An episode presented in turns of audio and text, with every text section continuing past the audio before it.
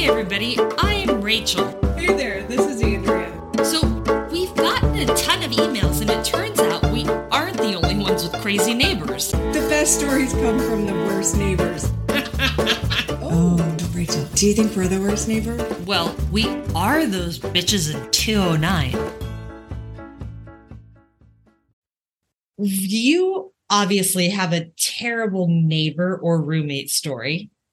I have yes. Probably a few. But what is your worst story ever?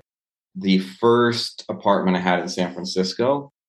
So I was um I was 21, I was super excited, you know, gotten out of college, was moving to San Francisco and uh, this is like 2007, summer 2007 was working at this advertising agency. This coworker sent out an all agency email like, "Hey, I have a room open in my apartment." And I'm thinking, "Oh, awesome!" Like, you know, I meet with her and go over that night to the apartment. The room seems great. She seems super chill. We like got wasted together. I was like, "This is awesome." When it came, she's like, "Oh yeah, you know, the the landlord lives downstairs in a different unit. Uh, we just pay her directly. I'll send your information to her, and we'll see if it you know it works. And so i ended up getting approved for the apartment. I thought this is awesome. I've like made it in san francisco. I think the first sign that something was wrong was let me ask really quick. You don't have to tell us the address but what neighborhood were you in? Oh i will because i think they still own the they had like 37 lawsuits against them. Like it was like i want i think it was 1408 golden gate. It was like golden gate and steiner. Is this is this is why have you heard another horror story from this place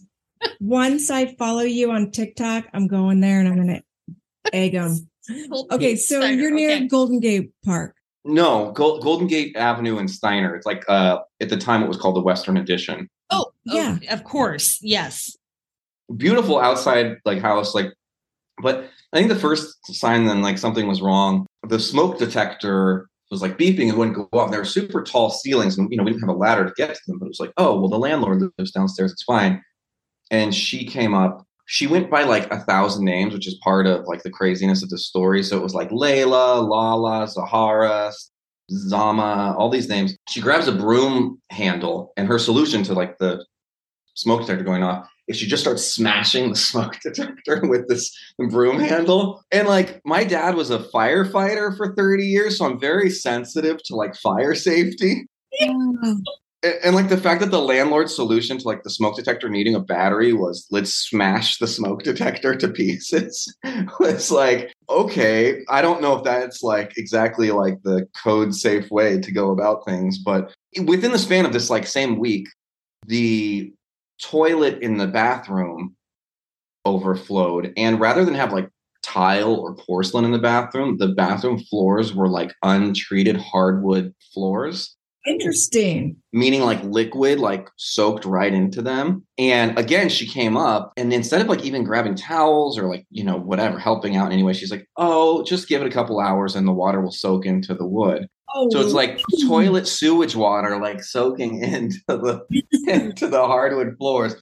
And then the sink stopped working in the apart in the kitchen. I don't even know, like the plumbing had an issue. So we couldn't do dishes and we couldn't cook really. At that point, you know, that's a huge I forget I forget the legal terms. I think it's called a breach of hab actually breach of habitability. Did this all happen in a week? More or less, yeah. It got pretty so by the time like the next month came to pay rent, I mean, this is like I paid the deposit the first month, but after a full month, it was like okay, we haven't had a kitchen, a functional kitchen for two or three weeks, whatever. Where are you bathroom? Where are you? What do you do? Like a water closet, just a toilet, and then the full bath. And those were those were back to working. Like the kitchen sink wasn't working, so we couldn't cook. We could just like use a microwave in the refrigerator. And at that point, it's like it's considered a breach of habitability because you are required a kitchen. But also, like the contract, like what you were paying for is to have a functional kitchen. I was told like you don't until she fixes that. Your way to cure that is to you don't pay rent basically because it's like you can't. She had a system where she's like, oh, just write a check and slip it under the doormat as opposed to like you know an electronic payment system or whatever. This is like 2007 and i put the check under the door. These problems continued to persist and eventually i had to contact like the tenants union and be like hey i'm having these problems and they were like yeah you know don't pay next month's rent you know, send these, you know, document everything, send these legal documents, whatever. They did this, it's called frustrating rent, which means not allowing the tenant to pay rent. So even though I put that second month's check under the doormat, there was no way to prove that because she never cashed the check. Never ah. cashed it. And so this is a tactic that slum landlords will do is they if they think they're going to have a problem with the tenant, they'll hold on to the rent and they'll claim they never got it. And I can't prove that I put a check under a mat and that she took it. But that's why she had that system of taking the rent that way. I say, hey, look, you got to fix that stuff. And then I called the Department of Building Inspection, who came out and they were like, oh my God, not only what you said, but there's like a thousand other violations in this place. Once they saw I was involving like legal agencies, they got super upset. And that's when she claimed, Oh, by the way, you never paid your October rent. What are you talking about? Like, of course I did. Like, I put the check under. And that began the saga of them, like, very quickly trying to evict me. Oh, and that's when I found out that my lovely coworker who introduced me to the whole place was basically like, if you can think of a, a, shady porn company, which I've also dealt with, of like, she was the shady porn company and she used my roommate, who was this like, you know, cute young blonde girl, to recruit tenants to come in Shut. and like sucker them into paying more rent. It's called like rent gouging and she got a she got her rent taken care of or a portion taken off in order to she was like kid. That's exactly where i'm going with this. Like that's like like a lot of porn companies will have like a young cute girl recruit other women and be like oh my god you're gonna be fine. Like that's essentially what uh what what happened. And and and then once she said she served oh she changed the locks on the door which is super illegal without telling me or any of the other tenants. I was lucky enough to meet the neighbors who had been dealing with her for like 15 years. They're like, we hate her. We've been doing this. And they let me in the back door in, in the apartment. So my roommate who sold me the whole thing was shocked to come in the door and like see me just chilling on the couch. Later that night, I'm just gonna call her Zahara. She had a thousand names, like I said, but came came in, also super illegal, unannounced, like the landlord coming in. I'm sitting in the dark, like watching, I don't even remember what it was, some movie. And she walks up to me and I'm like shitting my pants. And she's like, Your days are numbered. And then like comes and leaves. Yeah. They they didn't serve me, but they said they did. They filed a thing in court saying, Hey, we served Eric Barry. And they never did, but they they falsified a notice that and the funny thing is, like, they were so bad at being shady and then stupid. Like, they filed one with the court and then they made a copy of it and filed that as like an exhibit for another legal thing. And the it's supposed to be a photocopy, but the dates were different on the two notices. Oh, oh my oh, god! So it was so obvious that they clearly just made up and they couldn't even align on their own dates of when they supposedly served me. I feel like that's shady documentation 101. Yeah and so I ended up so so once I got then the tenants union really got involved with me, and now I'm officially being sued, whether or not it was justified. And I didn't have money for a lawyer, so I became my it's like a called a pro se litigant. That's how I know so much about this. I literally was going up against these lawyers who were being paying paid by insurance companies like twenty million dollars, and I was fighting a whole law firm. You don't have a chance.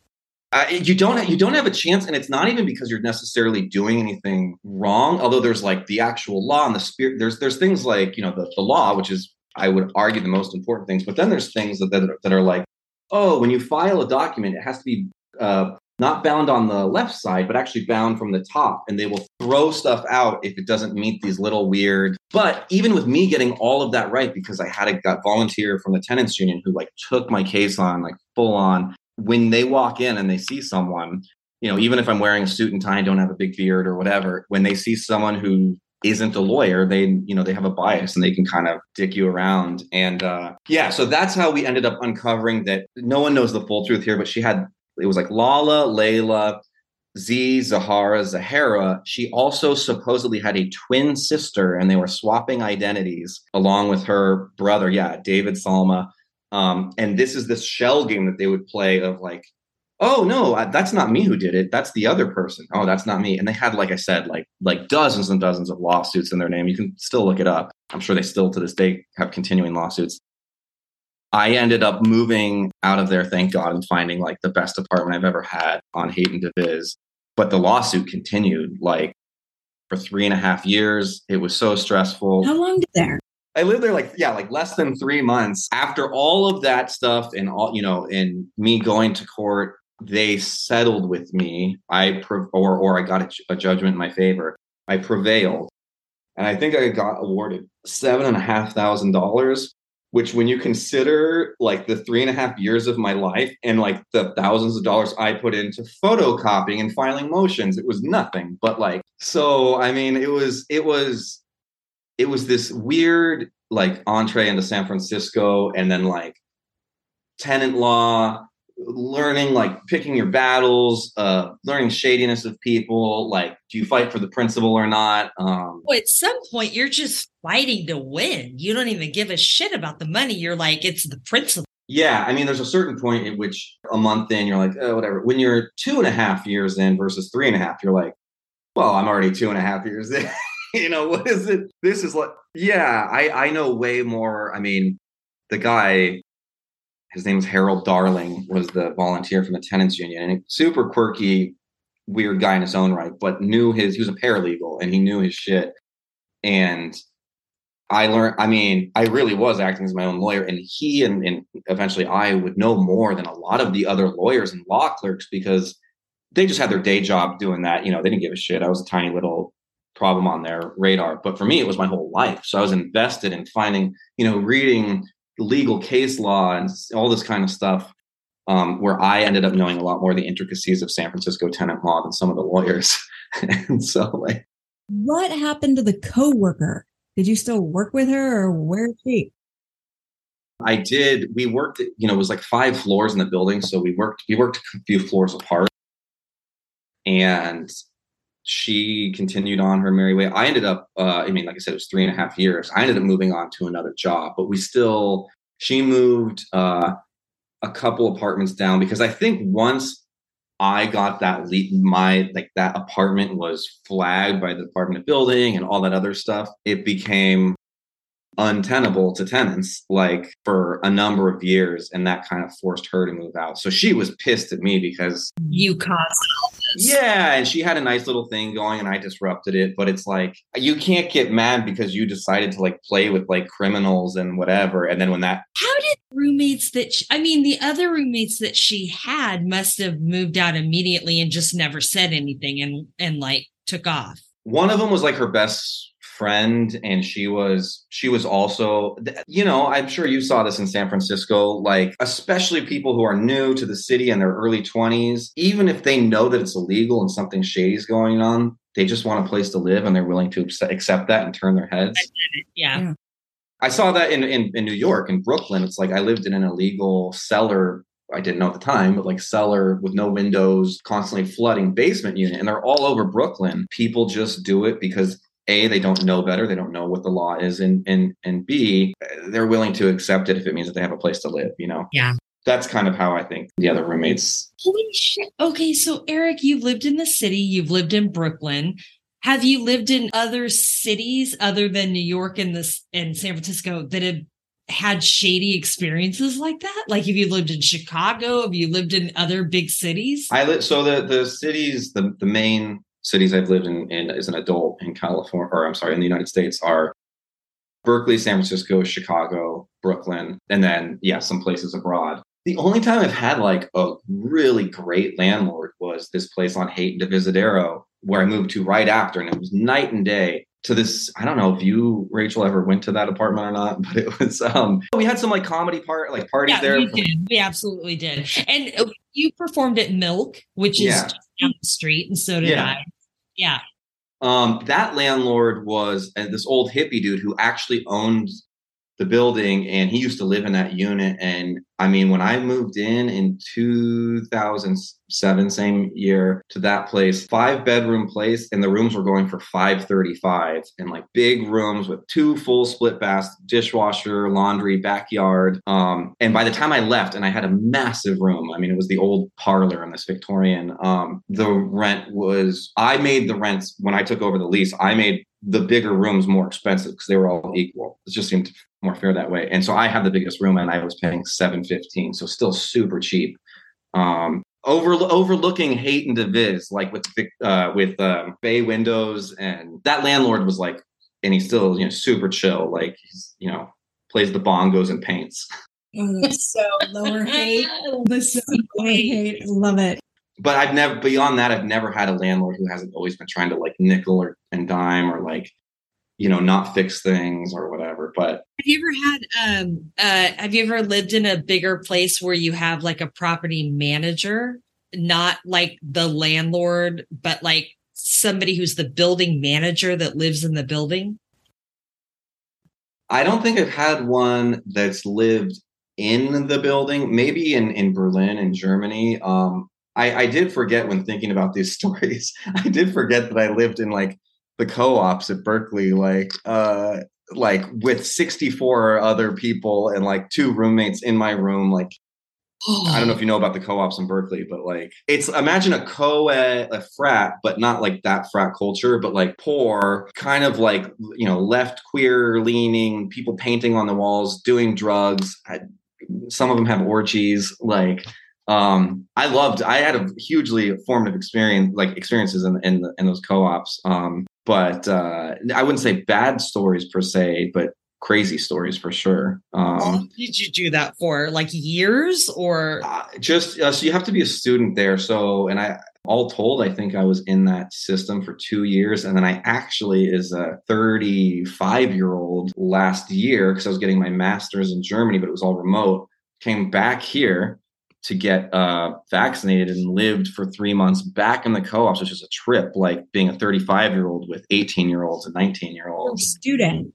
Who were stu- yeah yeah I because I had my, I was getting my master's degree and so I had student status but I was with these undergrads you know? Could you keep up with them? No you know what it was? It was like when I went to Berkeley it was like we were all about yeah of course super left leaning but like free speech and openness and whatever um, and this was definitely like very sensitive kind of outragey culture which i'm not used to for the co-ops like I, so i wasn't used to that was that was a big culture shock for me to see like how much that stuff has changed since since I was in college. Find it perfectly sensitive. Yeah. It's yeah. Just, it's a highly uh I guess I'm just not sensitive. Well, I mean, we grew up in the 80s and 90s, so this is the same university that I was at 15 years prior that like I was still super leftist, like I said, naked hippie, drug orgies, whatever. But we also understood context of like what people like intentions of what people said and, and didn't we, there wasn't like this outrage for sport. And I think you're right. It is outrage for sport.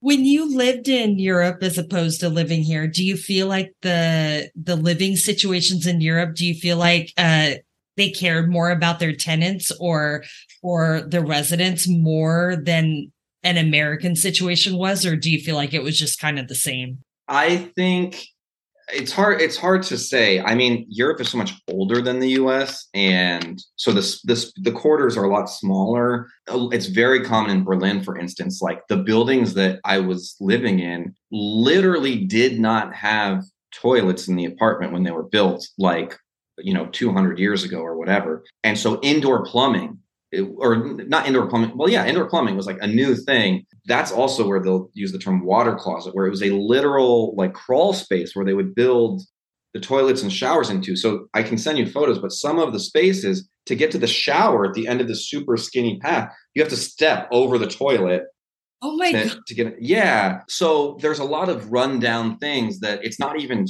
it's not even entirely that the landlord's neglecting it. It's that like oh this building didn't and it wasn't supposed to have a toilet in it. Yeah, so there's stuff like that, and also just like the we have so much space here in the U.S. with the suburbs and you know open land and big houses and and that you know cars and stuff like that and that's just not part of the main part like the, like the prominent culture there Okay, so this is the end of Eric Barry's episode, but not the end of Eric's story. In part two, we're going to pick up here where we left off and talk a little bit more about living in the suburbs versus living in the city of San Francisco.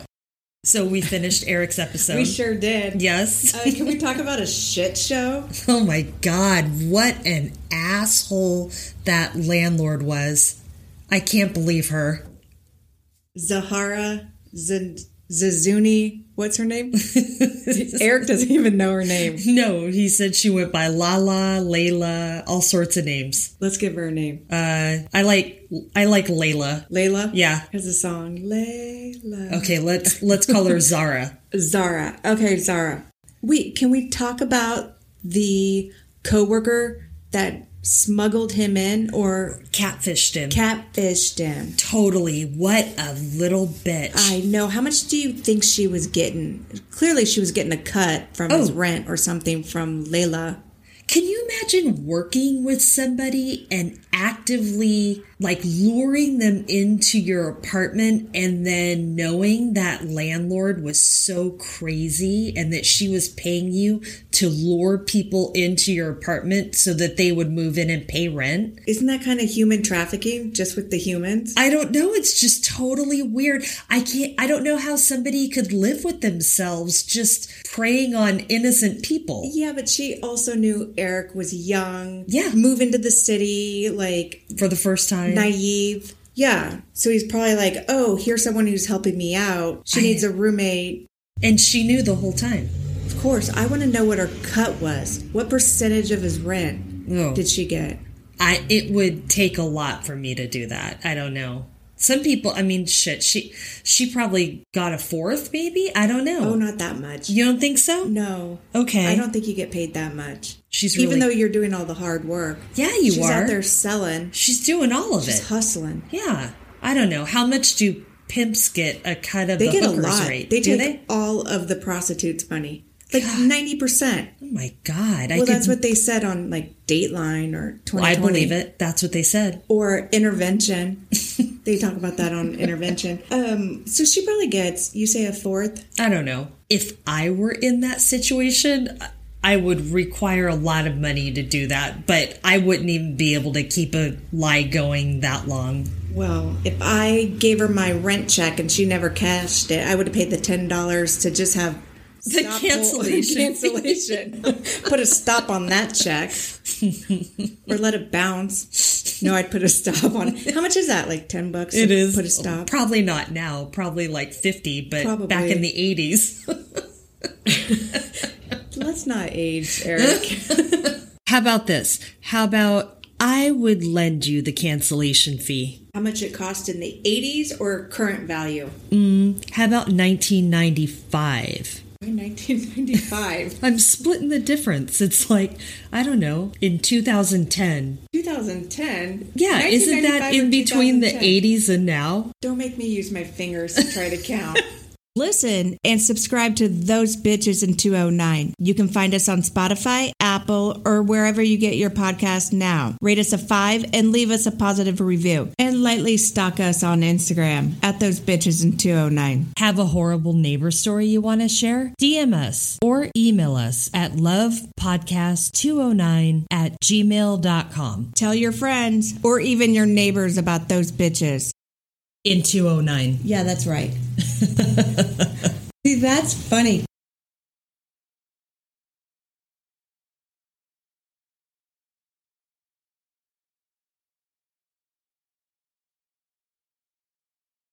No responsibility disclaimer errors and omissions. Rachel and Andrea, who are going forward using the podcast title Those Bitches in 209, assume no responsibility or liability for any errors or omissions in the content of this website or this podcast content. Past performance disclaimer. The information contained in the podcast and website, Those Bitches in 209, is provided on an as is basis with no guarantees of completeness, accuracy, usefulness, or timeliness. Views expressed disclaimer. All content discussed on the podcast, Those Bitches in 209, are individual opinions of Rachel and Andrea and should not be construed of personalized stories. This entire disclaimer also applies to any guests or contributors of the podcast, Those Bitches in 209.